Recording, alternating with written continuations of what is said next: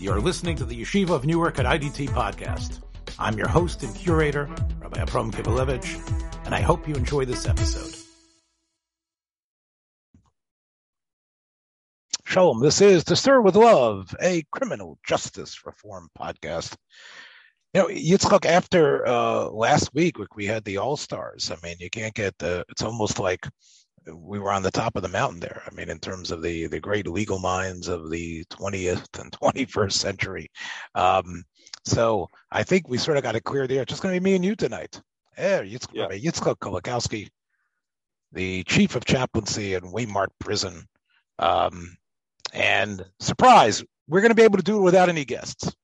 We are going to be able to discuss an issue that maybe deserves uh, a, a spotlight shined on it because it seems, at least from your perspective, that something should be done about it. That there is a, a, a situation now in place that handcuffs you, pun intended, from perhaps pursuing what you think is is is really a, a, greater form of justice. Now, I'm being very cryptic here, but what we're talking about is um, interactions with um, incarcerated, former incarcerated individuals uh, by anyone who works for the Department of Corrections. That if someone who has been working for the Department of Corrections comes into contact with anyone who is just someone who has who had been in prison, um, standard procedure, as you have discovered now, is that you need to file a report delineating the nature of your interaction with this person. And it has to be registered in order for, uh, I don't know, I guess your superiors to realize that this former incarcerated person now had a personal connection to a, a, someone who had works works in a prison, and now that they're keeping an eye on this, they'll somehow realize that let's make sure that it doesn't get any further. Let's nip this in the bud. Um, and uh, I think you were telling me before we started recording that the same thing is true. Is that let's say you are a uh, a chaplain, of course, the chief of the chaplains, or any chaplain who comes in, or any CO and he discovers that there's someone in prison that they know from the outside, right? Somebody gets, uh, and that could happen, as we were saying before, it's very common. That CO or chaplain or administrator needs to record in an official way that they happen to know this inmate and that they had a connection with that inmate uh, in some way or fashion. And um, Yitzchak, uh, you believe that although it's more than just the paperwork that's bothering you here, and it's more than just the fact that Big Brother needs to know everything that's going on. Uh, I, I appreciate the paperwork because I understand the the security concerns that are there. I'm more concerned about, eh, eh, you know, are we uh, are, what do they say? Spiting, biting, spiting your nose to to to spite your face you know, biting your nose to bite your face. Yes. You know, to a certain extent, not not fully. Again, I recognize the value in this. It is something that's absolutely necessary to report these things. But I've had, I could, I'll tell you a few anecdotes of how, in, in my, I think, relatively short career, how many. It's surprising how many times I've actually had to either fill out this report or um, or tell people that I supervise that they have to do so. So, uh, you know, one very interesting case, uh, you know, I have a, a, wedding ministry, for lack of a better term, where I, I serve people of all different religions. Uh, as I won't do intermarriage, I won't do other things that are connected halacha. But as far as with it, you have a, a, a man and a woman, and they're not Jewish. Uh, I, I performed some of the civil ceremony. I've done probably over a thousand such ceremonies over the past uh, 15 years. and it's you know something nice to do on the side, and it's it's actually kind of fun actually to be to be honest. So one day, uh, well, I'll, I'll start with last night. What what reminded me of this, and these are two very different types of situations.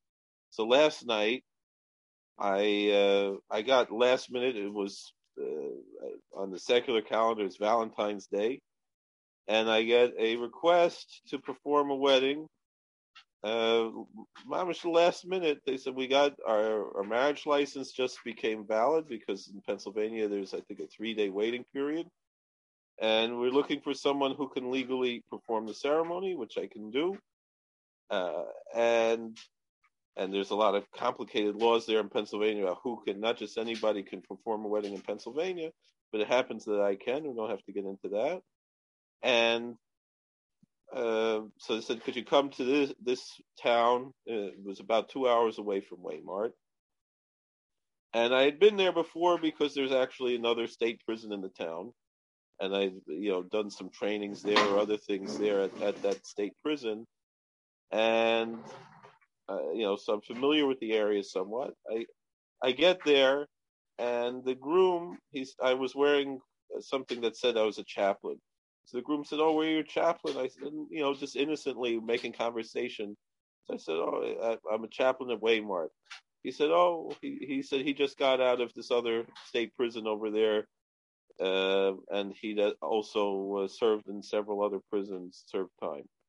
So uh, it was uh, it was kind of curious, but you know, we had a nice, you know, we we kind of bonded over that. We spoke about how chaplaincy. You know, he, he spoke about the different chaplains in the different prisons, and I know them and how he admired them and and their and their work and so forth, and he appreciated their services and their ministry to him and so forth. And uh, so then the next this morning when I got to work, I said to my supervisor, I told him what happened. I said, I'm assuming the inmate contact form to report this incident that I, even though I, I never, I'm never going to see this guy again, I probably wouldn't recognize him. Now I have to look up his case, look up his number to report. And once I looked up his number, I looked up what did he do, why was he in prison, and and uh, you know I, I got to learn a little bit more of his history of this person I had this very brief interaction with the night before him. And, and I've mentioned there it was him and his wife and his brother was there at the at this uh, elopement ceremony. And you know it was an interesting thing you know I, it's a story I could tell all of my coworkers that this was something interesting that's you know not something you necessarily expect but I've had the opposite happen as well. So here this is a person he's already maxed out. He's already served all his time. He's not even on parole. So perhaps there's not even a, a, real obligation for me to report, but my supervisor said it's worthwhile to report it because maybe there's some, there might be contact with another inmate in, and now this guy has my phone number and it, there could be some issues. So just to keep an eye on these things and make sure that there's no problems with that. But then I've had the opposite happen. So, so to explain how having having your number because he knew how to call you to get the wedding performed means that he has a he can somehow trace where you live. And i mean eh, and therefore he could like what can he do? He could get a message sent to somebody in waymart what are they worried about exactly oh there's so all kinds of things that they could worry about you know uh, it's it's might not even be worthwhile to mention because uh, uh who knows who's listening. We don't want to give any ideas. I see.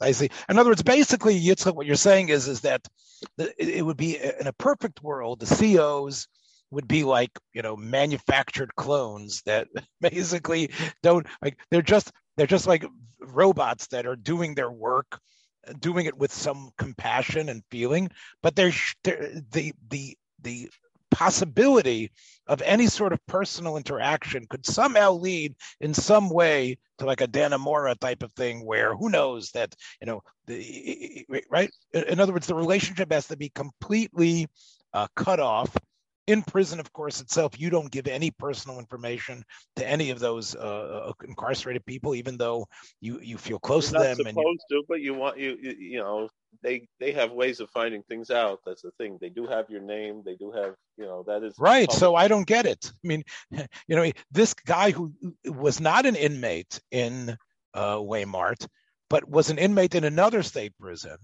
Somehow you have to file a form. Now, what about you know? Again, who knows what you know the prisoners are know about you? I mean they know your last name they know your right they know things about you. You give you give personal information clues to them right? If, if you're talking about some sort of devious ma- they try to keep a secret you know if they're married if they have kids. You know we, i had my predecessor at waymart was a, an anglican priest so anglican priests could be married but he wore a collar and uh, he kind of wanted some of the some of the uh, inmates to think maybe he's a Catholic priest, you know, that he's not, you know, he's not married, doesn't have kids, and then I one get of the CEOs said, then one So- of the CEOs said something to him about, oh, uh, you know, your your kid played the soccer game very well yesterday or something. He's like, don't say that in front of the inmates. I don't want the inmates to know I have a, uh, you know, you know what i guess what i'm thinking about here though you're not saying it is that if you give out if you give that type of information away if they have buddies on the outside that they could send messages to all of a sudden you're compromised. Because since they know where you live they could send some hoodlums to your house and they could uh, blackmail you or force you to do things to help the guys on the inside because now they know where you live. I guess that's what you're talking about a, a Yeah. scenario like that. Yeah, yeah. Even though it's it was again with most of these cases, it's quite unlikely, but just we'd rather be careful uh, and not take any chances. But as, I, as far as the story that happened yesterday, I had the opposite happen also. Uh, so when when the new inmates come in, they have an orientation, and I'm part of the orientation. All the different departments orient the inmates to you know introduce who's who and and all these things and you know what kind of services we offer so i'm there to provide it was a few years ago i'm there to do the orientation. And again like i said i've done over a thousand weddings. So the the one inmate who i still to this day would not recognize he said that's the rabbi who did my wedding. And i remember the wedding he described the wedding but i didn't recognize him from the wedding. Uh, that's that's how much uh, that's how, how much uh, I put into these weddings. But I remember this. I remember where it was. I remember you know, all the things he told me. It reminded me, but I still wouldn't recognize him. I don't even know if he's still there or not. But again, it's So, uh, when that to- occurred, you then had to, um, since he knew you in a personal way, you needed to now fill out a form uh, that- Right, that, that right. this occurred. right. And, really- and, and the thing is, you know, uh, these are small towns where most of these prisons are. It's hard to avoid knowing people. We we do have. There was one inmate who was a Catholic priest, and this CO told me, and you know, obviously he had to fill out the paperwork that he was a parishioner, and uh, you know, that it, he's he's uh, you know, and he's the block officer there, and one of the inmates was was his was his pastor you know so it's uh it, But, uh, you know so he had to again he had to report that but the the prison did not seem to have a problem with it as long as we're You know, honest about it I guess I, I guess uh, what's look the paperwork is one thing. Um, the hesitation to make a connection is something else. Uh, before we get to that, which I think is what's bothering you, because you, uh, you know, even though we have you on the program uh, because of your professional uh, capacity as the chief of chaplaincy, we know that uh, your home has always been an open one uh, for especially members of the Jewish Jewish religion to to inspire them with your story and with your humor, uh, with your family, and like I said, this undercuts your ability to do that because this would be verboten.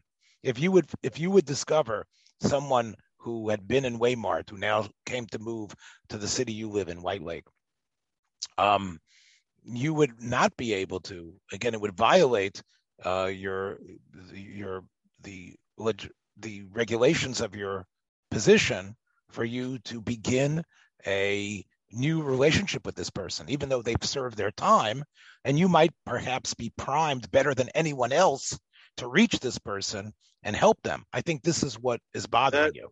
and that that is indeed because I I had another I had an inmate who left the who left Waymart, and he reached out to me on Twitter, and I I didn't have any problem with him reaching out to me on Twitter. I I kind of he was a Jewish person.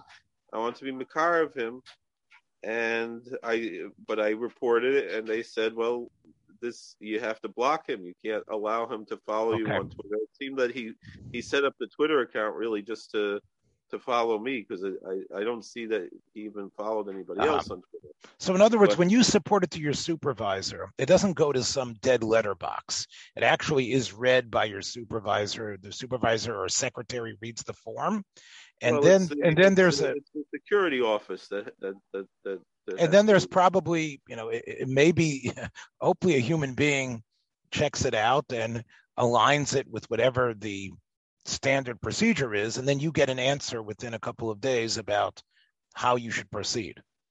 Right? If, if I have a question, like with this wedding yesterday, there's there's nothing to proceed, but the, if an inmate is incarcerated, they might want to move him to another prison in order to avoid this, you know, that he has a separation from from the staff member for whatever reason, Mhm. uh, which uh, you know usually would be because they had some kind of a fight or something like that, or if they had uh, you know some kind of an inappropriate, uh, you know maybe you know I understand. relationship at the time.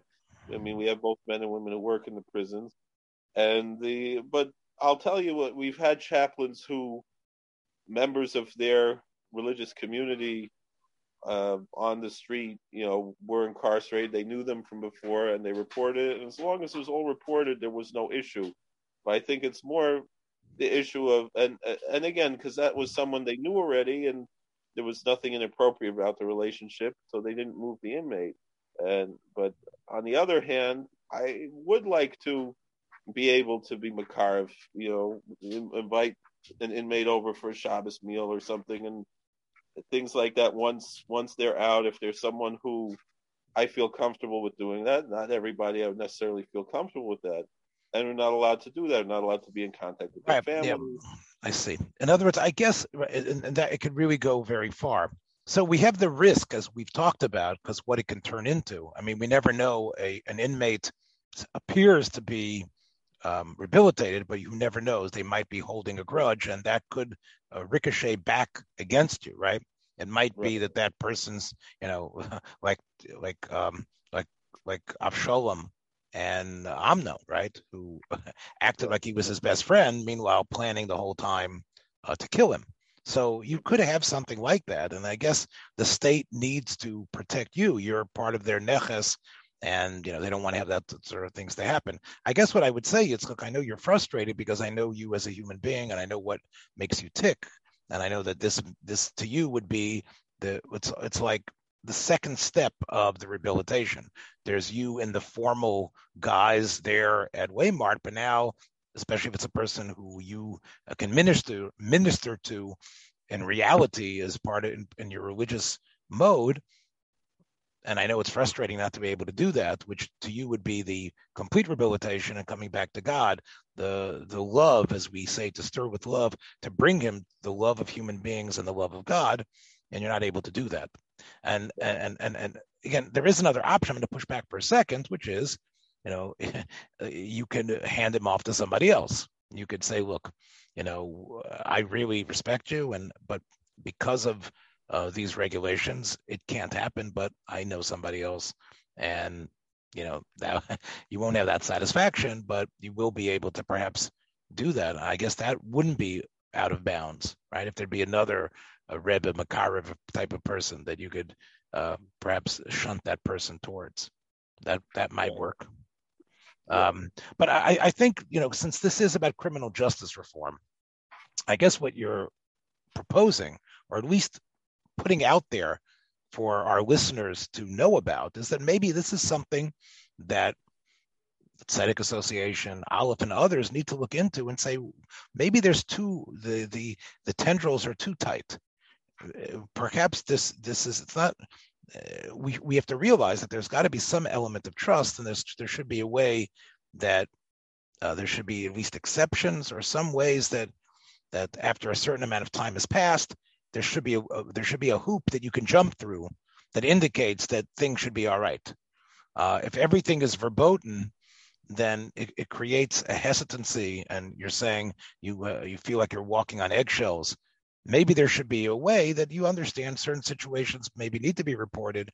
Maybe there should be an option for others where you could continue. Everything to... reported. I don't. I don't have a problem reporting it. It's just that, and and th- these stories particularly were not any issue to me at all. But I understand. The bigger issue was that was these you know people who I do want to be mekarev. I do want to have, or they want to, or they want to you know authentically. You know, there was one guy, a Syrian, you know, Syrian Jew, and he was you know he he he would always.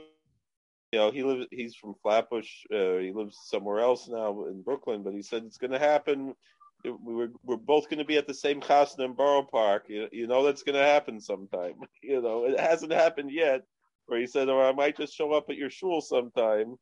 And again, that hasn't happened yet, but uh, I'm kind of hoping it doesn't. As much as I would like to personally, I think that would be a, a nice thing. But because of my position, I, I'm I'm, I'm going to have to hope it doesn't happen. You know. Yeah. Yeah. You know, I, again, you wonder if uh, these type of regulations are um, the same in Europe and other places places. We talked about Sweden and other Scandinavian countries where the whole prison system is different. It's possible. I'm, I'm just wondering if uh, these type of regulations are there as well, because even knowing there's regulations, I guess, uh, creates a hesitancy, and I think that's really what we're talking about. So this is news to me. I was happy that uh, this was an issue that that you feel uh, perhaps needs to be looked into. Oh, a, a, sort of an overlooked aspect, which uh, you know, which is I, I think really fits into the theme of what we've been trying to do, which is bring to the forefront problems and hopefully uh, we can do something to alleviate this or make it at least more manageable and uh, and give if not exceptions but at least uh, a way that it doesn't seem like you are as frustrated that uh, there's that, that frustration shouldn't reign the way it does Thanks for joining us for another episode from the Yeshiva of Newark at IDT Podcast. Be sure to subscribe on your favorite podcast app so you don't miss a single episode.